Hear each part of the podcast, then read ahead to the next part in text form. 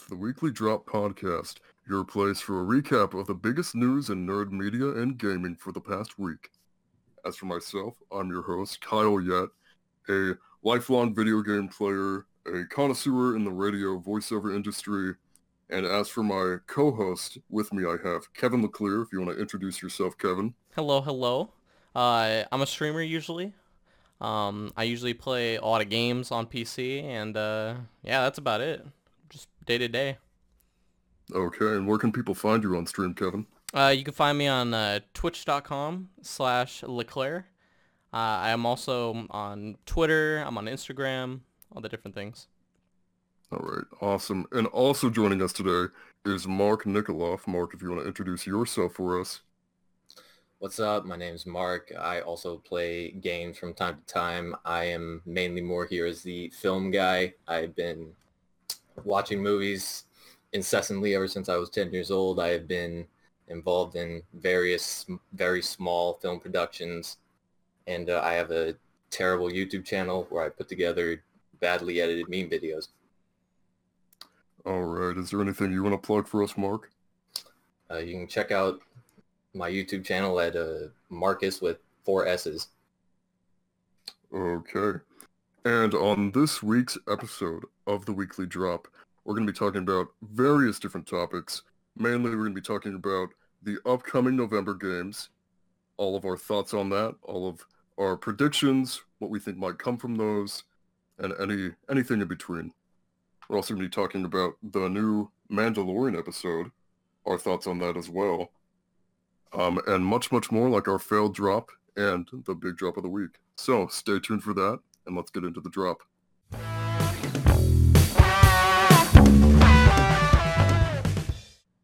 All right, guys, welcome to the Gaming Drop. This section of the podcast is all about any of the big news related to gaming, such as an update to a specific game, a new game coming out, or anything in the genre of gaming.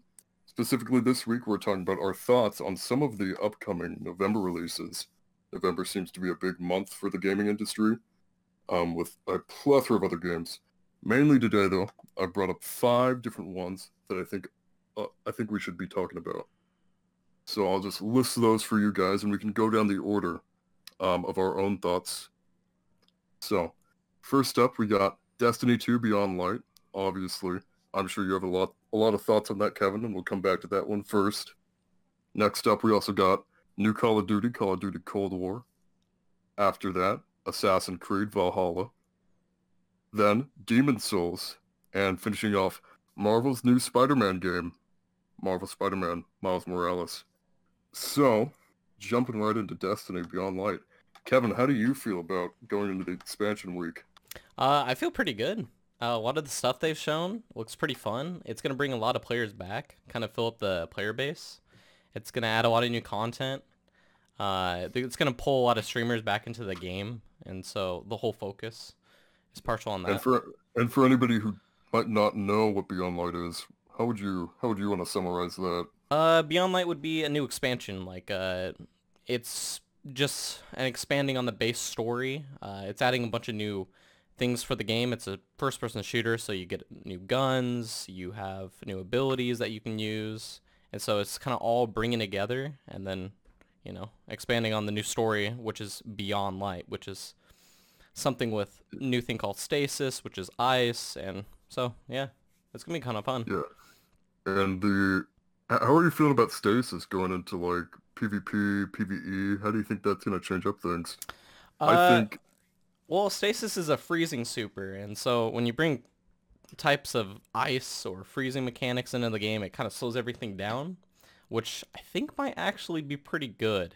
It's going to kind of ground people, make people switch up how they play, and add new play styles. Going to highlight some people.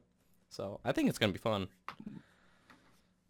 I don't know. I feel I feel like more people are wanting to to move quicker though, and I, I know in my experiences, um, so many people are moving faster, and I, I really don't know how adding crowd control into a game like that's to really play out.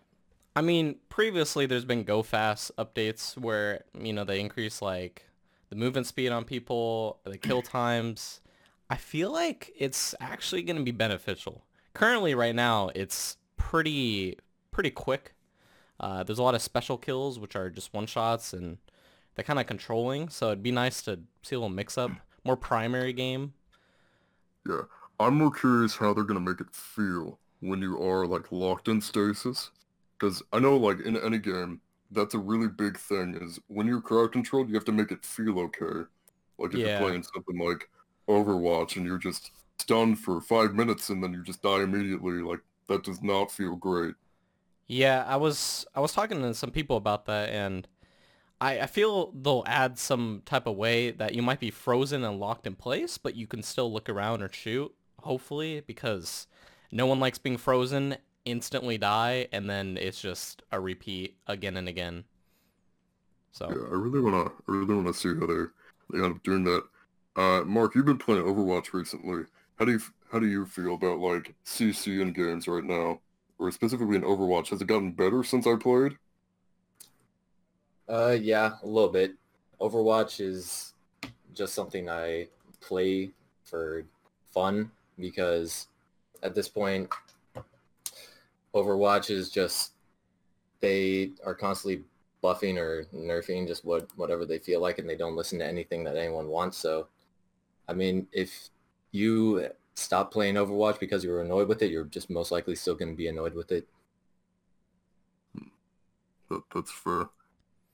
Uh, they they're not planning on adding any new new heroes yet either. They're waiting for Overwatch 2 for that, right? They're waiting for Overwatch 2, and it's going to be the exact same heroes, at, just with like a couple new ones. But it's going to be this like same, basically the same game for no reason. All right. Yeah, I I feel like I feel like the the Destiny approach kind of I think it's good for what they're doing. I think not pushing out a Destiny 3 has really helped them. hmm I think their their production really would have been stunted by that. Yeah, growing on what they already created instead of starting afresh was one of their main problems back in Destiny 1. And I feel that them taking the step right now to just expand the game instead of wiping the slate is much, much better. Like, they are wiping away a couple things, but overall it's going to be an improvement. Yeah, they're they're sunsetting a lot of content too, and what sunsetting means for anybody who's not listening is they're just removing the co- a lot of the older content that's really not played anymore to free up space for new content. What are your thoughts on that? Mm, I think it's beneficial. Some things I wish would stay in the game. Uh, some things are beneficial, some guns, uh, to how the game plays. But for the majority, I kind of like how they're going in the direction. Uh, it's making, it's kind of a refresh without wiping the complete slate. You have a new cycle of guns, you have a new cycle of armor.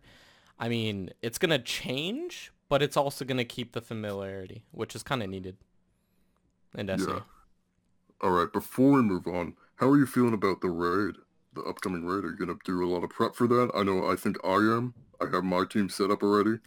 Yeah, so uh, I've been going to a couple teams, seeing what they're going to be doing, and uh, yeah, I'm going to be prepping for that. I usually did before, but this time I'm going to take it up a notch a little bit and make sure I prep the weeks come, and then uh, Are you yeah. planning on bounty prepping as well? Yes, I will be bounty prepping. Bounty prepping is basically uh, bounties are activities you can do, and then you get XP when you complete them.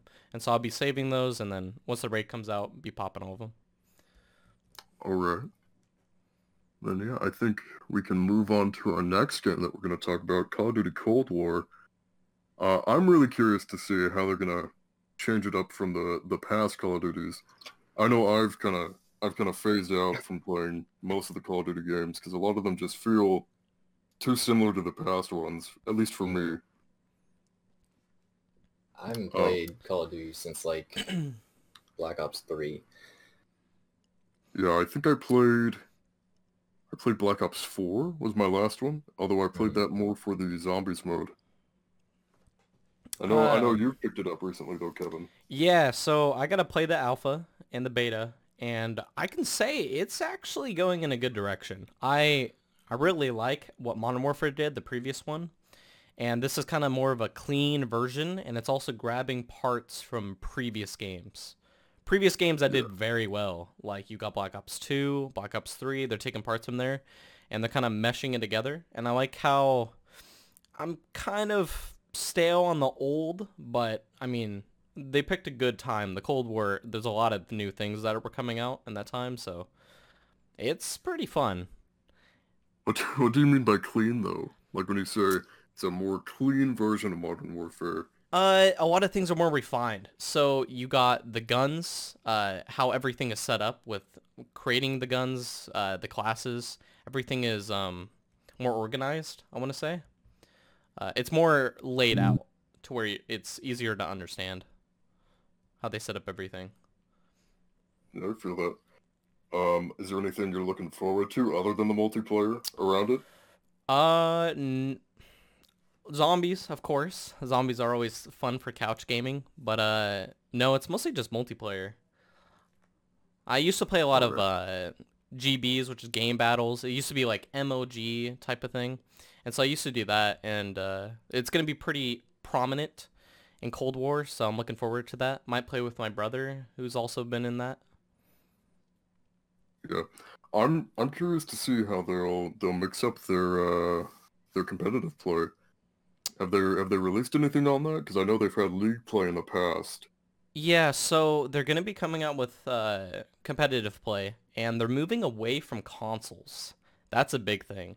Uh, before, it's been always on PS4 usually or Xbox, and they're swapping over to PC. So they're still keeping controllers and like mouse and keyboards, but it's going to be all shifted over to PC. That's where their next big stage is going to be. And so we got a couple information on that, but that's about it. Do you think any of the big teams are going to start picking it up? Obviously, FaZe is still in the game, but do you think anybody like maybe uh, Fnatic, uh, T1? I think there's, uh, since it's swapping over to PC, I think a couple people are going to actually swap over. Usually, previously, uh, most of the PC teams that played CSGO and Apex Legends and, you know, League of Legends, there's a bunch of different plethoras. And uh, they're kind of just locked to PC. So now it's swapping over. It's going to, like, open it up, the floodgates, to where other teams can start competing. And so Yeah. that's going to be I'm- exciting. I might I might start taking a look at it. I don't know. I, again, I'm still I'm still sort of a a back end Call of Duty player. I'm more looking for is the zombies good? Am I going to be able to have fun with my friends playing it? Mhm. Yeah, and I mean, from what I've seen, they're taking the old books for the old Call of Duty zombies. I mean, they're like, it's not going to be jet jetpacks around everywhere. It's going to be nice, old-fashioned. You just got the zombies, boots on the ground, pick up weapons, and you got the hordes following you. So that's going to be really fun. Yeah, I think I'll definitely be looking forward for that. Um, although I think we should shift gears to something that might not be very different from its predecessors. The new Assassin's Creed game, Assassin's Creed Valhalla. Oh boy. I mean, I know? I know there's a lot of people excited for this because there's always there's the Assassin's Creed like mob that will buy everything that comes out, but it's going to be the exact same thing as the Odyssey. Pretty sure there's another game in there, but I'm forgetting it. It's Yeah, going to be I- just that with Vikings. Yeah, I really, I really wish they would they would do something different. I feel like the the formula just hasn't changed, and it really does not help them you in any way. Over the They s- times, it's been pretty. Sorry for cutting you off. Over the times, it's been pretty. Uh, they've been in the same boat. They haven't changed, and as everyone can see, it's the games nowadays are not what they used to be. It used to just be first-person shooters. That's it. You know, and then now it's kind of changing. You got a plethora of different games. You got Phasmophobias recently. That's a completely different scary game. You got Among Us. I mean, the genres are so different. And Assassin's Creed is just, they're in their same boat. They want to be a Hmm. stealth game that works on the past, and they haven't really thought about the future at all. And I feel like they need to mix it up for the crowd. Well, I feel like I feel like they have in some of the older games. They have the the flashback scenes. They you're, like, yeah. Back to reality. And pe- Um, people however- love that. Like, You know? Yeah, I think I think some of it was very hit or miss. I think some sections were kind of boring because you don't have any of your like traditional Assassin's Creed stuff going on. Yeah. I think Black Flag was the biggest switch up that they did early on, and that's my favorite Assassin's Creed game. That's probably the only one that I would genu like genuinely recommend to everyone. Yeah, no, I definitely feel that. Although I think I- feel like the biggest thing with Black Flag though is just pirate ships, and I think Val I think Valhalla is the same way, where you're building up a settlement, I believe, from the gameplay I've seen. You're going and raiding villages and just building up this central settlement encampment that you're focused around the whole game. Mhm. Which I don't know. I, I we've seen that with Red Dead Redemption, like Red Dead Redemption 2, where you build up the camp, and it really doesn't amount to anything until the end of the Exactly. game. And It's even then, at the end of the game, linear. it just kind of yeah, It's it like just falls through. it's gonna doesn't be built, so there's not there's not really it, it's going to happen. You know, it needs to Mhm. happen. It's gonna happen. So it's very linear in the story. You know, so hopefully they change it up.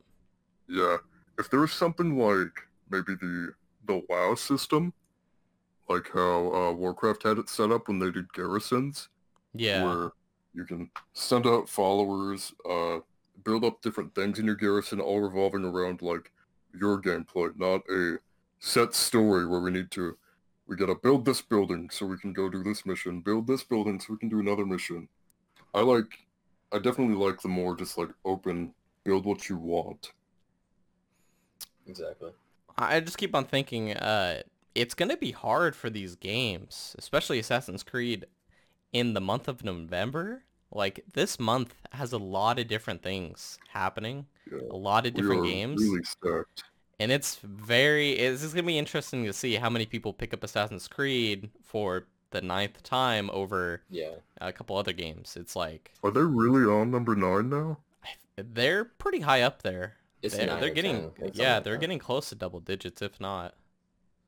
I just, I, I just wonder when it's it for that type of game. I don't know. It's it's almost like Call of Duty, but Call of Duty it's like it's the same thing every single year, but they do variations. It's just I don't think people want to play old time games anymore. Like it's very old. It's Viking age, you know. Yeah, however, that's I don't know. I think that's the the line. I think some of those games can be really good. Like you play something like Skyrim, albeit Skyrim is like fantasy, but it still is more like pulled back, very old time feeling game.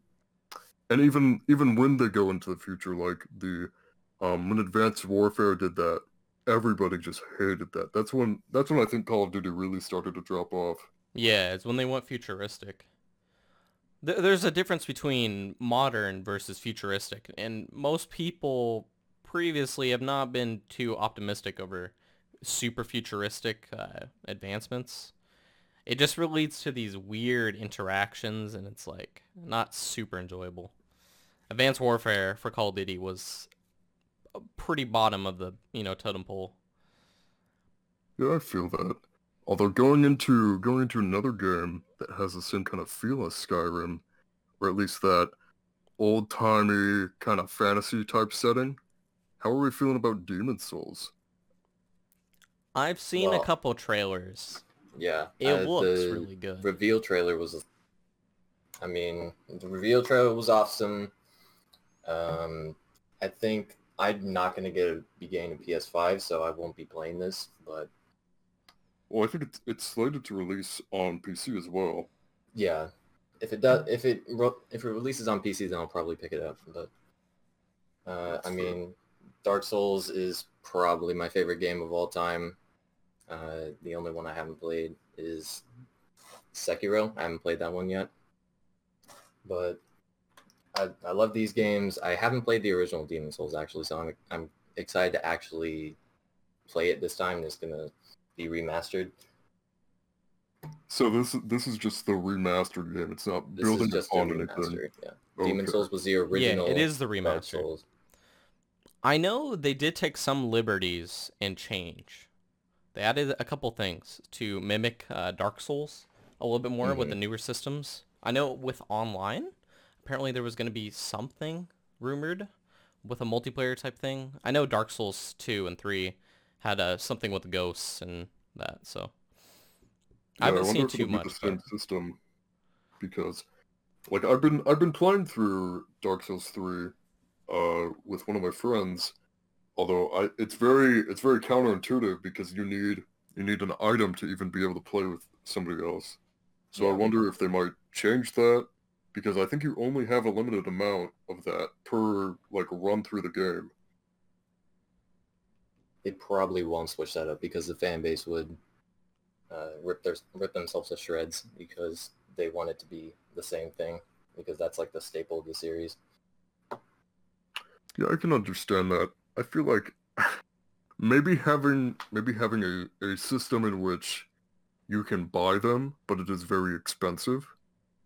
I could see that might be intuitive to the whole play with your friends in Dark Souls, hmm rather than sort of limiting it and saying, okay, just play through the game again if you want to play with people and get more of these embers.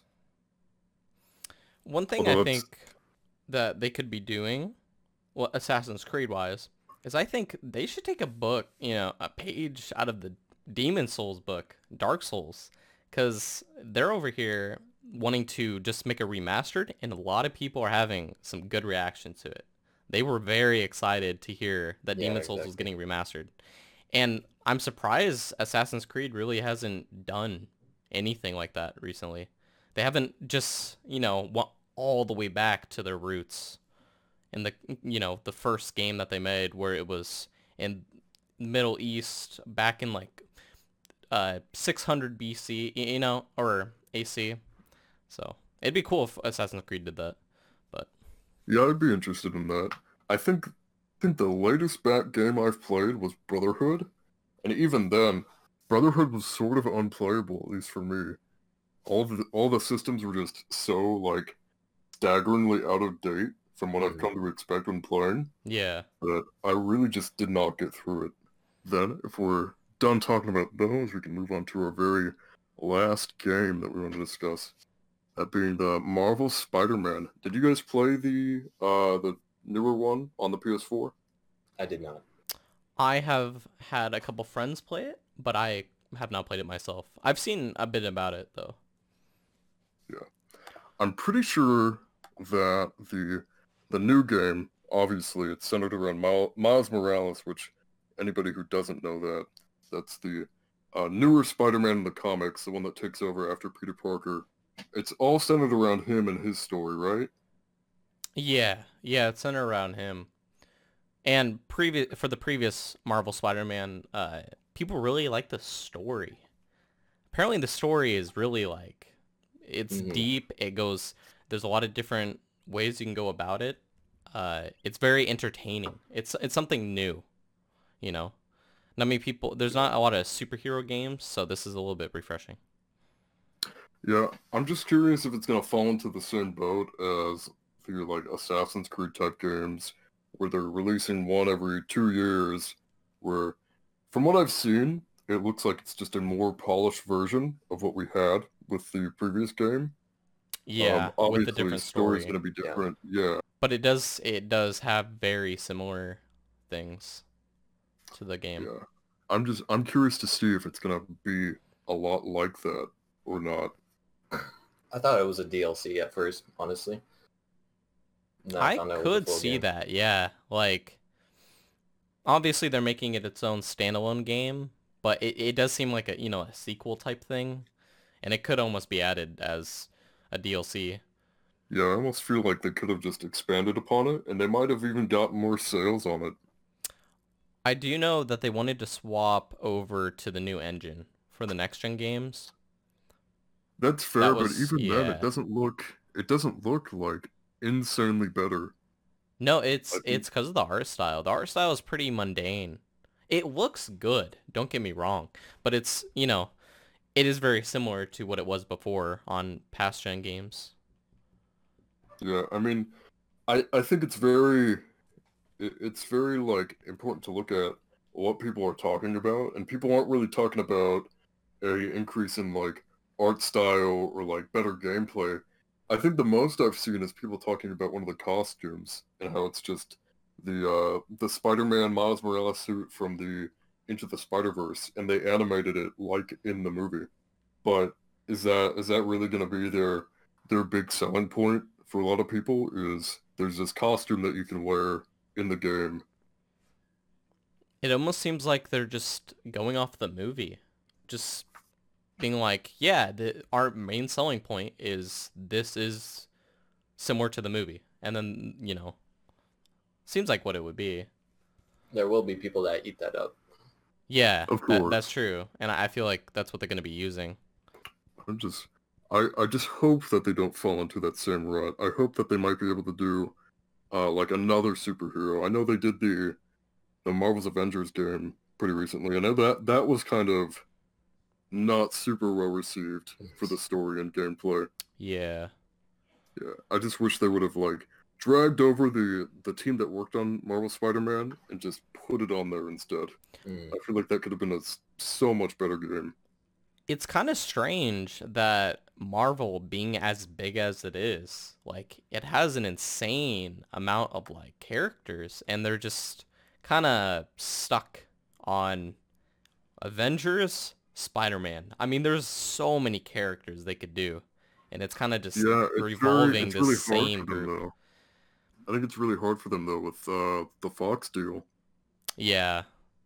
because uh, that locks away a lot of the a lot of the X Men they can use, a lot of the villains they can use. Uh, I'm waiting for them to to possibly get a little bit more a little bit more risky with that and start taking more liberties. Cause I mean, Spider-Man game. Don't get me wrong, Miles Morales. That sounds very fun, but it would be kind of cool to get. You know, the previous game was on Peter Parker, so it'd be cool if this next one, which they aren't going to do, but if it was swapped towards the villain side. We haven't Oh, had a good villain game in a very long time. It feels like. You know. That'd be that'd be pretty good, or even a almost anti-hero type game. Yeah. Um, maybe something like it'd be really interesting to see like an Old Man Logan game. yeah. or- That'd yeah, be cool. definitely.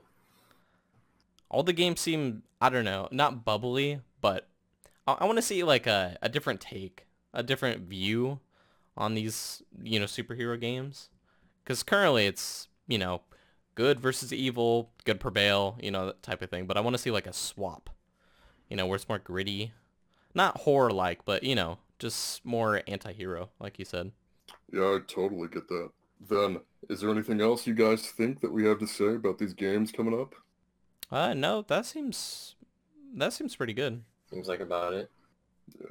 What is what is each of yours top prediction for these five that we talked about? What do you think is going to be probably the the best of these five? Um, Demon person. Souls or COD. Yeah, D- Demon Souls is going to be for the solo community is going to be very well received. I feel, and Call of Duty is obviously you know, kind of the pro MLG game, so it's going to uh, tune to that type of thing, and then it's also for casuals too, so that's going to be a plethora. But personally, since I'm a. Destiny fan, I'm going to go with Beyond Light just because it's kind of a content drought how the game is, so that's going to be my number one thing I'm looking forward to. Yeah, I'm looking forward to uh, Beyond Light as well. I wish I had the PC to play it on. I really do. I just don't at the moment. Um, but I I think that and Demon Souls are probably my my number ones at a, this least this list at least. I'm sure Cyberpunk would be up there if Cyberpunk was going to come out in November. Yeah. And we'll get into that. Oh yes, we will. All right, then I think that concludes our section of the gaming drop for this week. Let's move on to our next section, the media drop.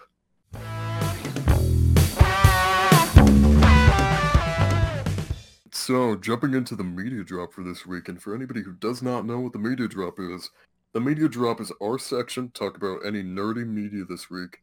That includes new movies, new episodes of TV shows, new trailers, upcoming leaks, all of that good stuff.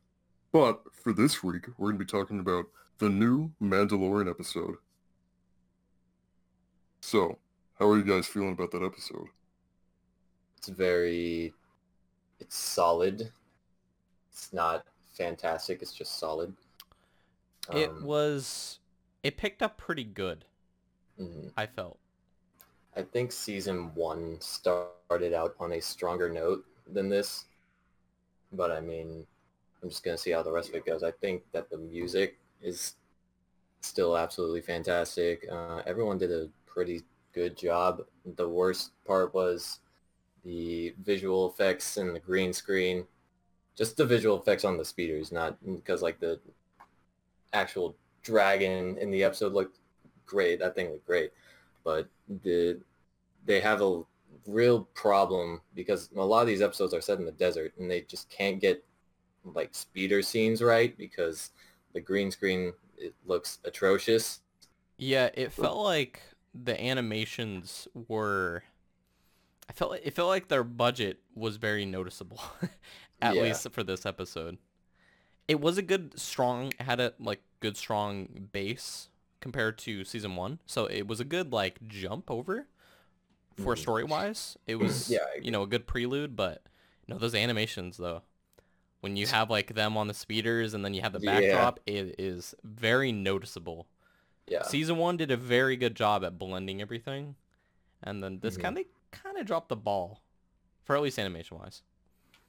Yeah, I really liked their cold open though. I thought it was a lot better than the first one. Oh yeah, although that's just my Mhm. opinion. they did a very good start for it being a second season. Usually when people make a second season, it's not as good as the first. I felt this was pretty, this was pretty on par with season one, for story wise. Yeah, I know. I know some people though have been complaining about like they didn't do much in this episode. They wish they would have done more to really set up the story for this season. Yeah. But I think I think it's just a a safe bet going into season two amidst all of the controversy that they've had with the actor wanting to leave because his helmet is he wants to just take it off. Even though that's the whole brand of the show. hmm Yeah. They did do pretty good towards the end of the episode with the cliffhanger. That was Yeah, I know a lot of I know a lot of people wanted to see more like not more baby Yoda, but more of him like doing something. He doesn't really do anything in this episode. He's just there to look cute. Yeah. What he is for a lot of the show, except for the, um, there's a few episodes that actually have him do things, but for most of the time he's just kind of there, just so I, the audience. I think in a majority in a majority of the season one episodes, they had at least him doing one thing that actually was like of importance, not just oh hey, there's baby Just Yoda, let's all yeah. laugh. It's Yeah.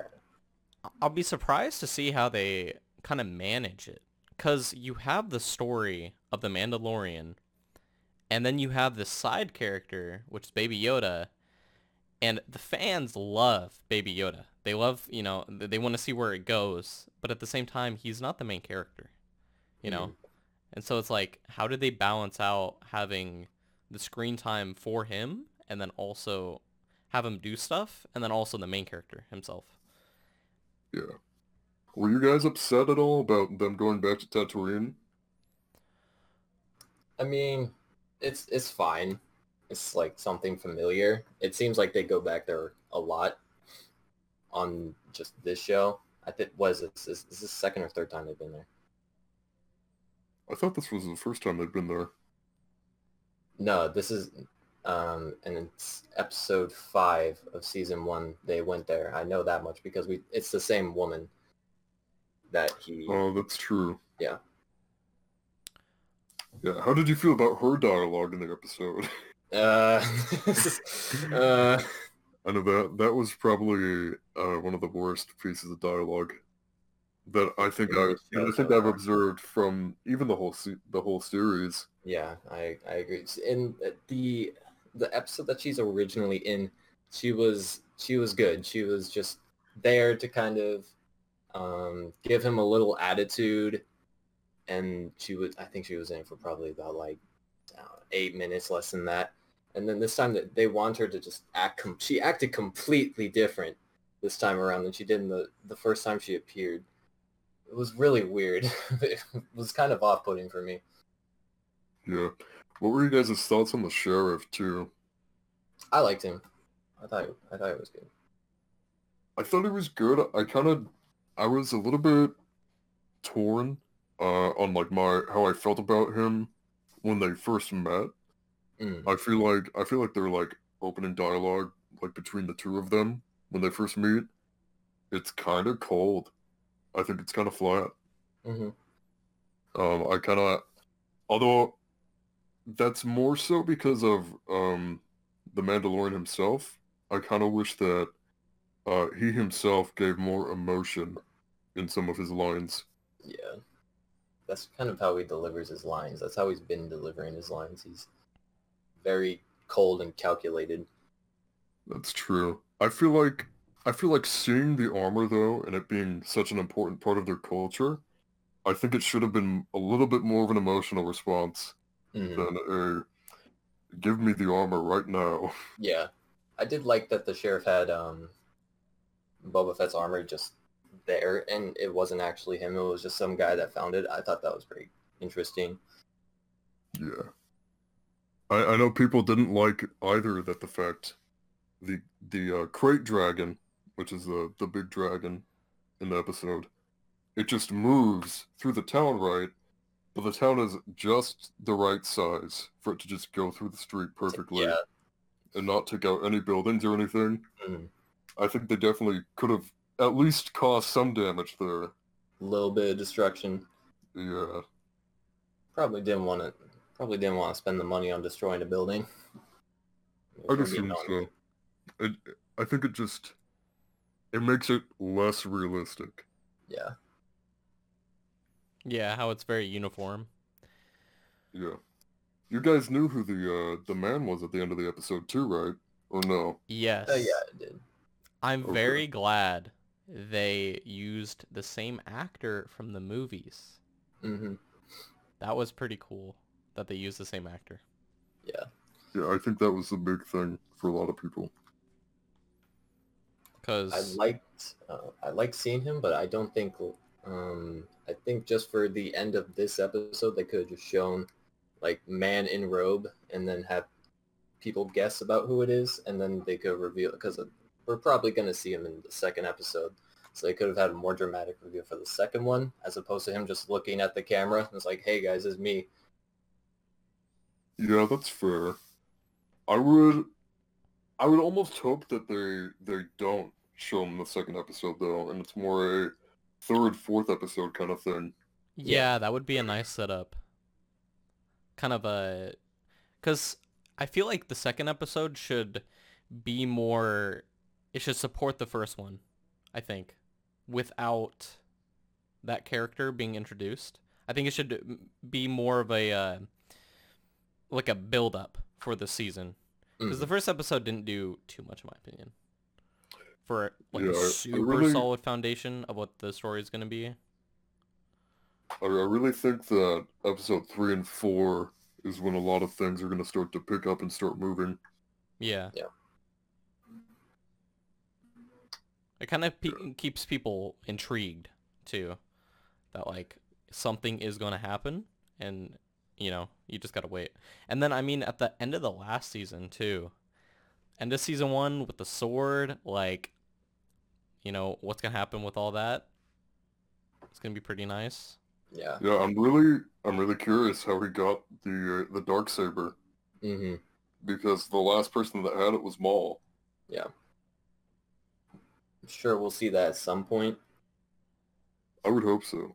I hope they save it for closer to the end. I really want to get like Boba Fett with, you know, his type of arc to be mm. kind of main almost over that, but Yeah, I think if they do anything with the dark saber, anything revolving around that, it's gonna probably be when Ahsoka comes in, yeah, Yeah. whenever she's introduced. Which I feel like might be a season 3 type thing. The pacing of season 1, it seems like how season 2 started, that won't be introduced for a while. hmm Well, season one, it's the way it's structured is like the first two, actually no, the first three, it's like following the same story.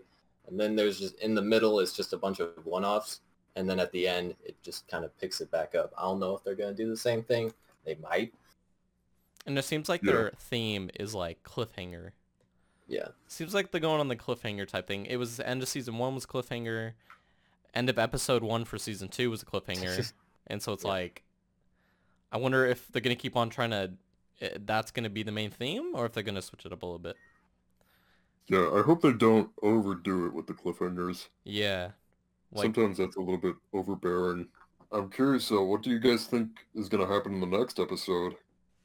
I feel Like like they'll expand upon the first one. It's gonna be similar to Yeah. where they'll delve deep into the characters. Maybe, oh, it'd be cool if they did like a flashback type thing. Mhm. Kind of expand on the characters themselves. Yeah. Could be a flashback. My, I think what I'm thinking, I think it might be flashback like you said, but with Boba Fett, and we go into like what happened there. Or it's gonna be uh, Mando going to another planet and like searching for more information. Hopefully diving more into like learning about this Mandalorian that's gone, Mhm. wh- what he's been up to. So, so we're still like catching up with what Boba Fett's been up to. We, you, you could definitely dedicate an entire episode to him and then have uh, the Mandalorian and Boba Fett just meet. I'm curious. Yeah, I'm curious as to if they're gonna be what, a you know, alignment they're gonna be in. Because they both, you know, are Mandalorians. So I'm I'm curious if they'll be friendly to each other, you know, and that'd be that'd be really interesting. Yeah. Seeing Boba Fett in a more kind of friendly type of uh engagement where he's actually on someone's side. Because we've only seen him in mostly villain. Yeah, although Boba, Boba didn't grow up on Mandalore or anything. No, he So I'd didn't. be- yeah. I would be curious to like what, what his view on Ma- on the Mandalorians are. I'm sure Jango Fett told him told him like things, information, tried to teach him, but I don't know if he would really take that all in and know the significance of like the armor that they wear. Considering he didn't have his armor, I don't, or at least his helmet, I don't feel like. I feel like it doesn't hold significance towards how Mando deals with his, you know. I, I- feel like there's not a lot of then- significance there. Yeah, even then, like when he's a little kid in uh, episode two, like he's not. He's not, he just looks like a little a little kid. He doesn't look like anything special. Like Hmm. oh, that's a Mandalorian. Exactly. It's just a child. It's just child. But yeah, this could definitely be the most interesting part of this season. They actually do something with him rather than him just being in the background, which I don't think they're gonna do. But hopefully they don't just use him for fan service though either. exactly, that's what I was scared of when I saw the armor. I, that's what I was scared of. But if they actually kind of expand on who he is and explain how he got there or what he's doing now, then I, it that's definitely going to be the most interesting part. I will be curious to see what this next episode holds. But I think that is it for our media drop this week. Our thoughts on the latest Mandalorian episode. We'll see what happens next week with the Mandalorian. Maybe we'll talk about it again.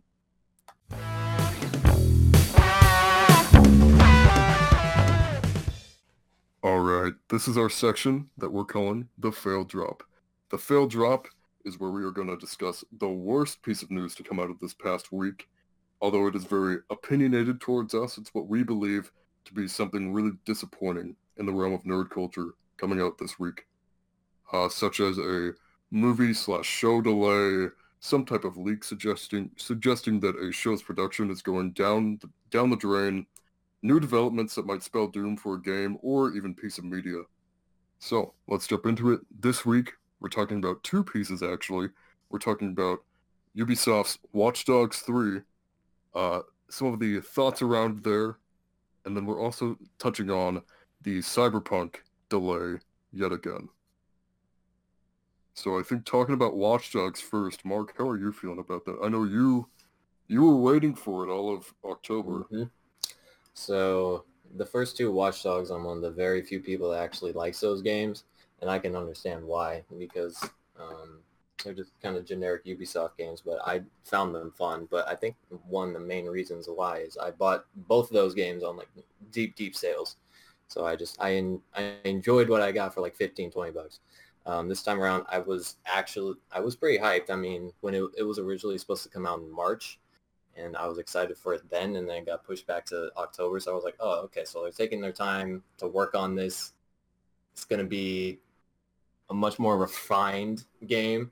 And then, so I was excited. I I pre-ordered it, and then uh, there was a little thing with Epic Games because I got it on there because I don't like Ubisoft Store, and I've had bad experiences with it. But I bought it on Epic Games, and uh, it was supposed to drop midnight for everyone. It, and then it did drop for almost everyone, except for everyone that bought it on Epic Games. So everyone that bought it there, they had to wait like until 11 o'clock, which was kind of weird. But when I when I started playing it, I had a lot of fun with it for like the first four to five hours. And then after that, at about that point, I think you kind of realize that that's about it because the game is just this, you do the same thing over and over again. And there's no real, there's nothing that breaks up any section of the game. It's just, you're doing the exact same thing over and over again until it's finally over. Um, I, I think even even touching on even touching on that, yeah. Um, like we said, like we said with the Assassin's Creed, Watch Dogs is essentially the modern day Assassin's Creed. Yeah, and even hacking. then, Assassin's Creed with hacking. yeah, it seems like it seems like even then, it still just falls into the same pitfalls to where everything is just so repetitive. Nothing is expanding upon even gaming as a whole. Not even just the Ubisoft formula. It just seems like the most bare bones mechanics in video games. For what it for what it does, I think it's very passable because I mean the game doesn't look amazing. It looks good, but it's, it's nothing groundbreaking. Um, I think all the faces look pretty good except for some. Uh, the voice acting is god awful. I don't know if you guys have heard any of the voice acting from the game, but it's absolutely awful. I think I've heard the very first cutscene. That's not that bad because that was actual um, that was actual actors for a lot of because they have so many characters for this game because their whole gimmick was that you can take any random NPC that you see walking on the street and then that that person is going to go on your team. So that that was kind of a cool concept. I thought it was going to be kind of like um, Shadow Shadow of Mordor. I don't know if either of you played that, but I, I love those, yeah, I love those games. I love those kind of games where it seems like you're crafting the story as you go along. And uh, I think that doing something like that could be cool, but this is not it. You need to take something like this and refine it a lot more because this this didn't do it. Yeah.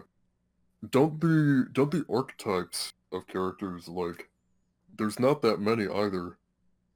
Like a lot of people are like classified, right? Yeah, there's there's not that many, but their interactions are it's actually it's it's nothing like amazing. It's not super in depth, but their interactions with you are pretty cool in that game. But all the interactions that you have with any NPC in this game is going to be very samey, and there's no actual system in place in the game that is going to work off of the previous knowledge that you have. Like, so for example, um, there's every single NPC in this game has like some kind of relative or friend. And so if you like help out that relative or friend, they may be they may be more inclined to join you. But there was there was a time where I saved like this brother and sister, right? And I saved both of them and then I got both of them on the team, but then the brother and sister still interacted with each other like they have no idea who they had no idea who each other were. So that's kind of disappointing. There's no actual depth to anything. Everyone just has the same stale cardboard cutout dialogue with each other, no matter who. Yeah.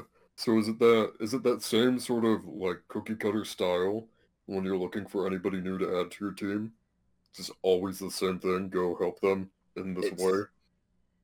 I think, yeah, it's so what what it is is you find a random person like you like the way they look or you think it'd be funny if you got them and so you start a recruitment mission and they either like DedSec or they dislike DedSec. DedSec is the um, it's the hacker rebellion organization, and uh, if they don't like you, then you you have to wait or you have to work like something outside, like saving their relative or doing something like that in order to get them. But if they already like you, then you just start the mission and then you talk to them.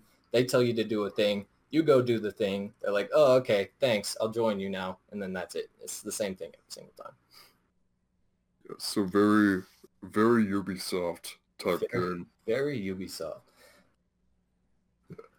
I just, I really don't see a future for Ubisoft. They really just have not been breaking the mold at all in mm-hmm. any like new way. Yeah. I, I think... mean, they have the Assassin's Creed, to- you know, trilogy, and it is pretty, you know, copy and paste, and it's the same thing with like Watch Dogs. Yeah. I mean, how many exactly. other game is Watch Dogs like that one game that's just going to be remade over and over again? Is there going to be a Watch Dogs 4? You know, it's like how many on how is this enough? goes. I like the reception to it has been very mid and I I don't know how it did in sales, but I, I think it just did kind of baseline for him. So Would you there's say, probably not going to be a fourth one. Would you say that it's better than the previous Watch Dogs? Is in no way better than two. Two is the best Watch Dogs game. Um, it's I'd say it's better. It's probably better than one, but it's it's not better than two. And especially in this yeah. month, like, how's that going to stack up against other games? Currently? Yeah, exactly. Yeah, really setting the bar low on this one. Mm-hmm. Yeah, I think, I think the only hit that Ubisoft has had, even recently, and even then at launch it wasn't a hit, uh, but Rainbow Six has really like turned into something. Yeah. That is like, I think they should focus more on that, as opposed to like Assassin's Creed, and Watch Dogs, and anything else that's just their cookie cutter formula that they're just going to keep reproducing. person open world game. Yeah, Rainbow yeah. Six, it's a really good game, but it is also, it's kind of like, it's very, you know, it's a very refined FPS shooter that's strategic. So it's not grabbing a lot of attention from a lot of different players. Mm-hmm. You know, like a lot of players don't super want the realistic, because it, it does resemble realism, you know, first person shooter strategic. You got to wait, you know, attacking, defending. Not many. It's not for the plethora of people that are out there, and so it's hard to base their whole company around one game and try to push towards that. When they got other trilogies, it's just they're not really putting a lot of effort into those other trilogies. Yeah, I think for their for their most reliable player base though, I think Rainbow Six is the way to go for them. Yeah, they they have a really good player retention. The people that do play, and yeah. they're getting a lot of new players with their events that they have. So, and they have a lot of pro stuff with that, so that's also really helpful. Mm-hmm. Gives a lot of uh, social media attention when you have different pro, you know, pro players that can play it. Yeah, going back going back to Watch Dogs though, uh, would you say Maybe just wait till it's on sale for like 15, 10 bucks. Yeah, I mean, you could have some fun with it then. Um, I, I think any like open world game is always fun to mess around in, but like this one, it's kind of less so because one of the things I was pretty disappointed in with it is you can't go into any buildings except for like uh, your safe house. That's the only building that you can go into. Everything else is just closed off. So I I can definitely see that being a turnoff for a lot of people. I think like I think 10. I think 10 would be if you're in if you were interested in it at all, then probably go for like 10 bucks. So like a couple years from now. Well, something uh, uh, something I think that's probably going to set the bar a whole lot higher, maybe like even thousands of percents higher than a, a Ubisoft game would be Cyberpunk, right? Oh yeah. Uh, however, our other piece of failed news would be the uh, the pushback again for the release date. It's now slated for early December. Is that right? Yeah, December 10th, I believe. See. The the late slots that they have, it it's good and it's bad. And I, I'm I'm curious as to what it's gonna be because they keep on delaying the game, which is good because it means they're polishing the game. But at the same time, it's like, is it just gonna keep on getting pushed back? Because the traction starts to, you know, kind of go off Yeah. when you just push the game back and back and back. And it brings the question, are they just going to polish the game to where it's actually negatively affecting it? You know? Yeah, I think I think the the hype has definitely gone downhill from what it was. Cause wasn't wasn't it slated for May originally? Yeah, it was slated for a couple months ago. It was slated for April, and that was the earliest I remember. I, like, which what which number delay is this? Are we on like four? I mean, Oh, we're in. November. And it does help it a bit because November is a very popular month. Mm-hmm. So, but at the same time, they're delaying it for December. And by the time December comes, are people going to be so invested in the games that have already come out and they're just still playing? And will they want to give up their time for a game that just came out? Or will it pose, do people now have time for just that game exclusively? I heard a lot of people like saying that they were gonna wait till that one came out because that was gonna be the only game that they bought. And that was the case for a lot of people. So there's still gonna be those people that are just gonna hold out for it.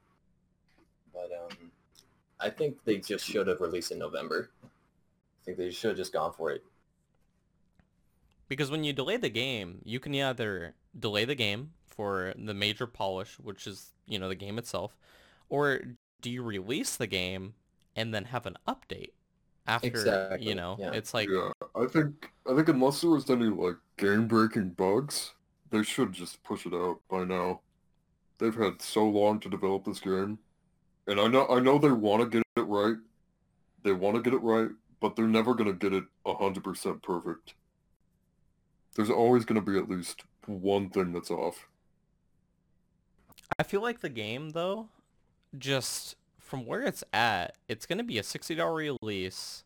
It's been delayed four times or so. And it just, I don't know. I, f- I feel like what they're doing right now, which is adding and polishing, what's going to be for after the game actually gets released? Like, are they going to release DLC content? Uh, You know, and what will that look like? Is that also going to be delayed until they get it perfect? You know, and how's the kind of pacing going to be for Cyberpunk?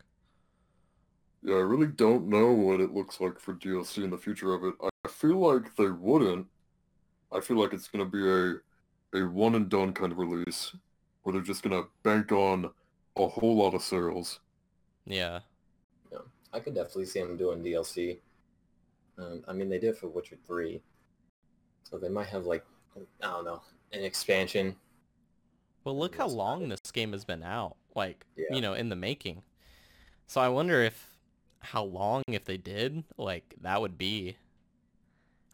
And then is Cyberpunk just Cyberpunk and there's nothing more? Is there like going to be a sequel at some point?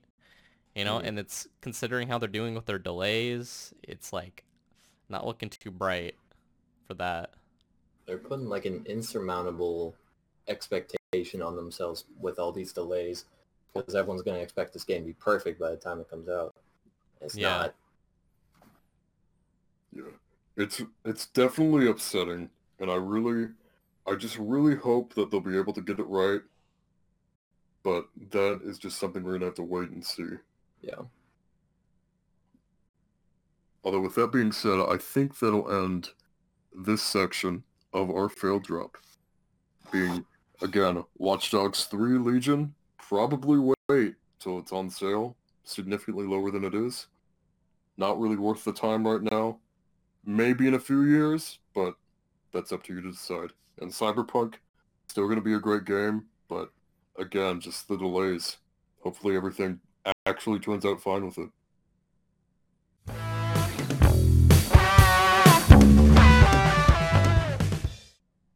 Okay, everyone, we've come to the last section of our episode today. That being this week's big drop. The biggest piece of information that we thought came out of this last week. Um, just anything in the realm of what we're talking about. This week, however, we're going to talk about the new console releases.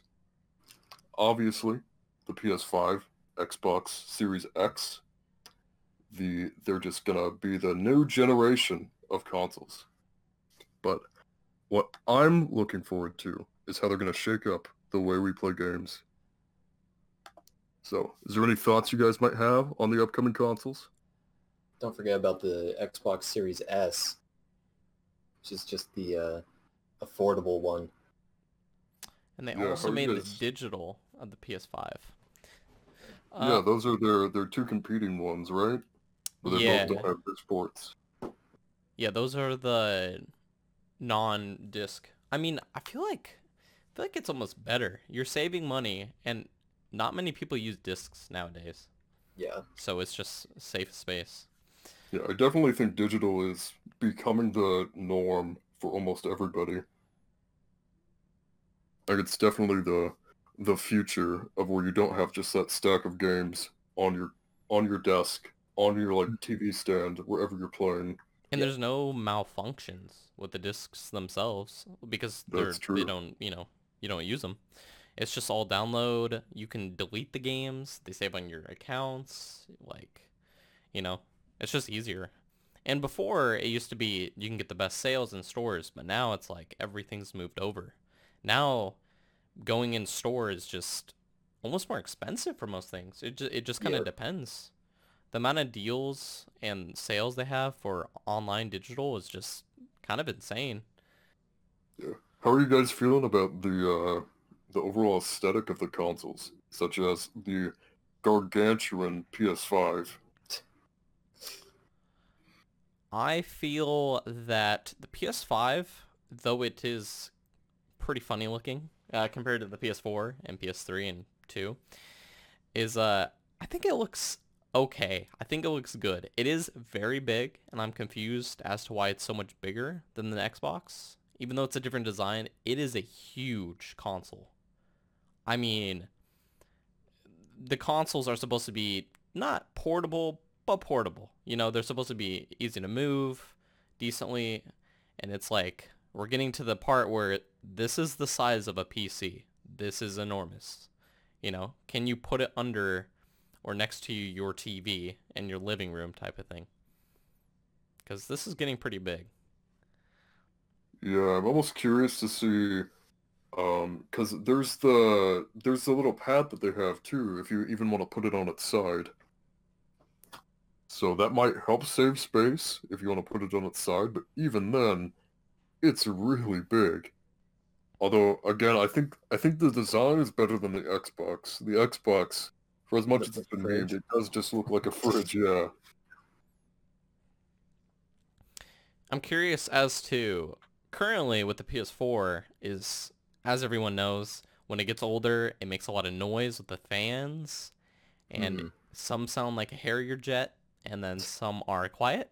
I don't know why, but I'm curious as to longevity of how the two designs are going to work cuz the Xbox seemed pretty vertically stacked on top of each other cuz it is like a box versus the PlayStation being like a normal setup as before where it's all laid out flat next to each other, you know? Obviously vertical, but I wonder how that's going to work later on. Yeah, if I'm gonna be honest too, um, you know, I'm a I'm a big PlayStation player. I've been playing PlayStation for like a handful of years now. I definitely think though that I might be switching if I do buy one of the new consoles. I feel like the the new Xbox has more features. If I am to buy one of the new consoles, I just I definitely be going with like the Xbox Series X, not X uh, S, just because like also the like how you were talking about how both of them are pretty big. The Series S is like tiny. I think it's half of what the X is, and it's two hundred dollars cheaper. That's fair. And even if there is storage problems, you just plug in an external nowadays. Yep. It just fixes the problem. And There's also go on, Kevin. I feel like how it is currently, and it's been like this in the past. Uh, most people they go with where their friends are going, and the exclusives that you get. Mhm. And PlayStations they look pretty good, but like, I don't know if it's enough to keep everyone there. You have games like Demon's Souls, and you have a couple other games, but those are also going to swap to other, you know, other gens uh, over time. They usually do all always. So it's going to be curious. I feel like a lot of people are going to make the swap. Before, for PS3 versus Xbox 360, it was Xbox. PS4 versus Xbox One, I feel like everyone want PS4. I feel like it's going to be a swap again Yeah, to Xbox. I could see that. I think there's so many features too that the Xbox is offering now. Um, like they said, they're supporting Windows 10. They're allegedly supporting Steam as well. I think that's going to be a big step up in the amount of people that are looking f- to play on the new Xbox Yeah. solely because of those Steam games. I mean, and not to mention, they have one of the best things, which is the Xbox Game Pass. I mean, Gears of War recently, $60 game, you spend $5 a month and you could play it, you know, you could play Gears of War, you could play like 40 other games, and it's for both PC and it's for Xbox, since they're both Mhm. Windows. And it's like, Yeah. it's crazy to think what PlayStation offers versus that, where you just get free games you know, if you spend a certain amount a month. And it's like, Even then, I know they're I know PlayStation's trying to respond to that with their own version of Game Pass. I just don't think it's going to be good enough because they're offering all these older PlayStation exclusive games, God of War, Last of Us. They're great games, but again, they're a couple years old. Xbox is always updating Game Pass with these new games. Yep, and they throw out big releases there sometimes, just for free. Well, not for free, but it, uh, Game Pass. You if you just want on the console is ten bucks, and then if you want to do the where it's PC plus your Xbox, and that's fifteen. Uh, but then there's also they do sales all the time where it's just one dollar. yeah. And if you use Discord, uh, if you use Nitro, which is Discord's thing, which is $10 a month, you get Xbox Game Pass for three months for free. So it's like, you know, even Discord is working with them, which everyone on PC uses Discord, so it's just that extra bonus. hmm I feel like everyone's going to sway towards Xbox this upcoming time. Yeah, especially with the recent even feature changes for the PS4 with Party Chat. I thought their Party Chat system was completely fine. I thought it was one of the best ones out of the two. Now I think they've really shot themselves in the foot. The fact that you can get banned for just being in a party chat and saying something that is deemed out of line, hmm And it's albeit also some of that is justified. Um, but again, what what can you and what can't you get banned for? and at the same time in that- being listened on isn't the most, you know, it isn't the nicest thing. you know, just at any point there Yeah. your party is being recorded. It's like the knowledge that you're constantly being listened to. Yeah, knowing that at any People point love. it's like someone's just listening in on your conversation. Yeah, I think I think that's going to be a big thing for people wanting to play with their friends. Another big another big thing with for me with consoles is backwards compatibility, and PlayStation has always been inferior when it comes to that.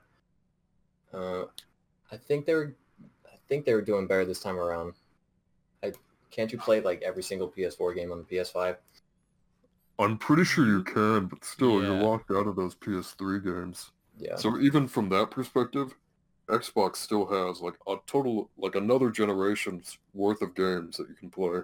And Yep. even though most people aren't going to be doing backward capability, it's nice to know that for just nostalgia reasons, you can go back. Yeah, You know? you can go back far on the Xbox. There's um, there's a couple of original Xbox games that you can play on the Xbox One, which is insane. Yeah, I think it. I think it's a good. It's a good shout too, uh, knowing that because then you can get rid of your old Xbox consoles and feel completely fine with just Yeah. having the newest version. Or, yeah, you could just trade them in, you know? Yeah, and then it even cuts that price even down further. Because isn't the Xbox uh, S, isn't that already cheaper than the PlayStation? I believe it is. Yeah.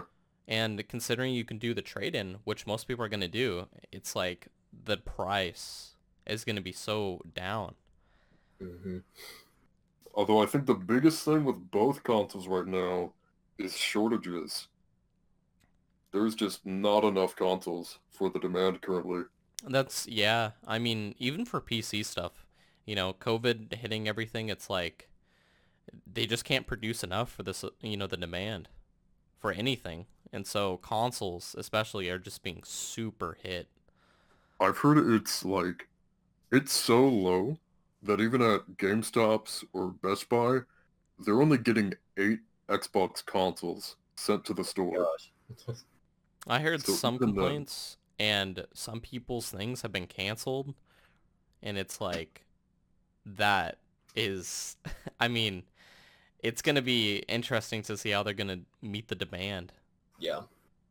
It is good though that games are swapping over to digital for this Mhm. exact reason Yep. because you no longer have to go out and buy the disc version of anything. I remember going to GameStop for like PS4. If there was a game that just came out, mind you, it was rare, but nowadays with COVID and there being slower productions on everything, I mean, some things might actually be sold out in stores. And so the only way to get it is to buy it online for these consoles. And for Yeah. the previous console for play, you know, PlayStation, it makes a difference for controllers because the controller for PlayStation, they never came out with an elite version like Xbox did.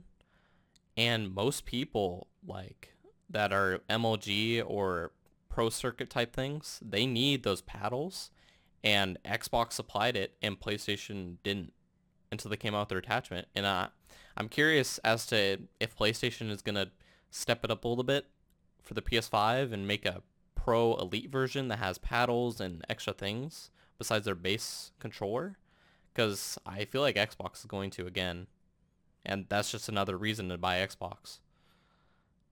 Yeah, even without that, um, without the premise that you're a pro gamer or like someone that totally needs these paddles, I know a lot of people that just have the controller and they just like it a lot better than the original controller. They yeah, it is think it nicer. feels way nicer. It comes with grips. I mean, it comes with better software when you're working with it. It's it's just a better controller, you know? And so I feel that PlayStation is going to drop the ball again and just not going to deliver something that people want. Yeah, I definitely think that both the consoles are promising. However, like we've gone over here, I think the Xbox is just going to be superior Yeah. every single way. the console i mean console exclusive wise it is based down you go with exclusives and friends and i mean xbox being able to share with pc for some of the games it just Huge. opens it up like i that is insanely huge especially nowadays when consoles and pcs are kind of merging almost they're doing a lot of cross-platform stuff that it's like people will start wanting to do like Fortnite did with cross-platform. I mean, imagine some other games and only Xbox able to, you know, is able to do it because they're Windows, you know, Microsoft. I mean, I feel Yeah. like a year or two later down the line, that might run into problems that PlayStation might be kind of behind on some of these things. I think they'll definitely have to cut a big deal with them to be able to access it as much as the Xbox has. I guess we'll just have to wait and see on that. Although I think that does conclude our section on the big drop this week. Overall, again, Xbox seems to be the reigning champion right now. We'll have to see after release anything that might change in that regard. But again, both consoles looking pretty promising, and the next generation is definitely something that we're all looking forward to.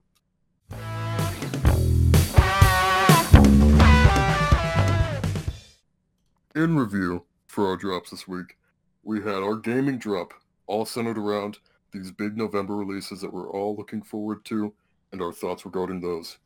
Our media drop, the new Mandalorian episode, our thoughts on that, some predictions for next week's episode, and our fail drop, that being around Watch Dogs 3, Cyberpunk delay, all about that, all of our thoughts, some of our disappointments there, and then ending it off again like we just did, the big drop, talking about the new consoles and our thoughts on those. Xbox most likely winning that fabled console war. All right, and I think that concludes our inaugural episode of the Weekly Drop. Thank you for tuning in and listening all the way through. Really means a lot to all of us. And before we end, I want to ask both of you guys, what do you think is going to be next week's news for us to talk about? Um, I think next week's news is uh is going to be a little rehash of what the gaming drops have been. Uh, Some things are going to be coming out pretty soon here. Uh, so I think we'll hash up when we get to play that a little bit for some things. Um, and then maybe there'll be new news on some of the games. You know, maybe Cyberpunk might get delayed again. Who knows? but uh, yeah, I mean, and then we'll have a new episode of Mandalorian, and Yep. yeah, Any ideas from you, Mark? Similar thing, new Mandalorian episode. uh, There will be a couple of games that come out. Um, when does Valhalla come out? Ooh, Valhalla is around the same time. I want to say around the 15th. Hmm. Okay, it's the 10th. Is Uh, the 10th, okay. maybe that might be in the fail drop. Maybe. In Ubisoft Possibly. back to back. Could be. That seems to be a a uh, recurring trend with Ubisoft. Yep. As for me, I think again we're going to talk about these new games that are coming out, our hands-on, our hands-on interaction with them, hands-on perspective. Um, perhaps we might get a, a curveball with some type of new new media drop. I think we'll just have to wait and see on the next episode of the weekly drop. Make sure you tune in next week, and thank you again for listening.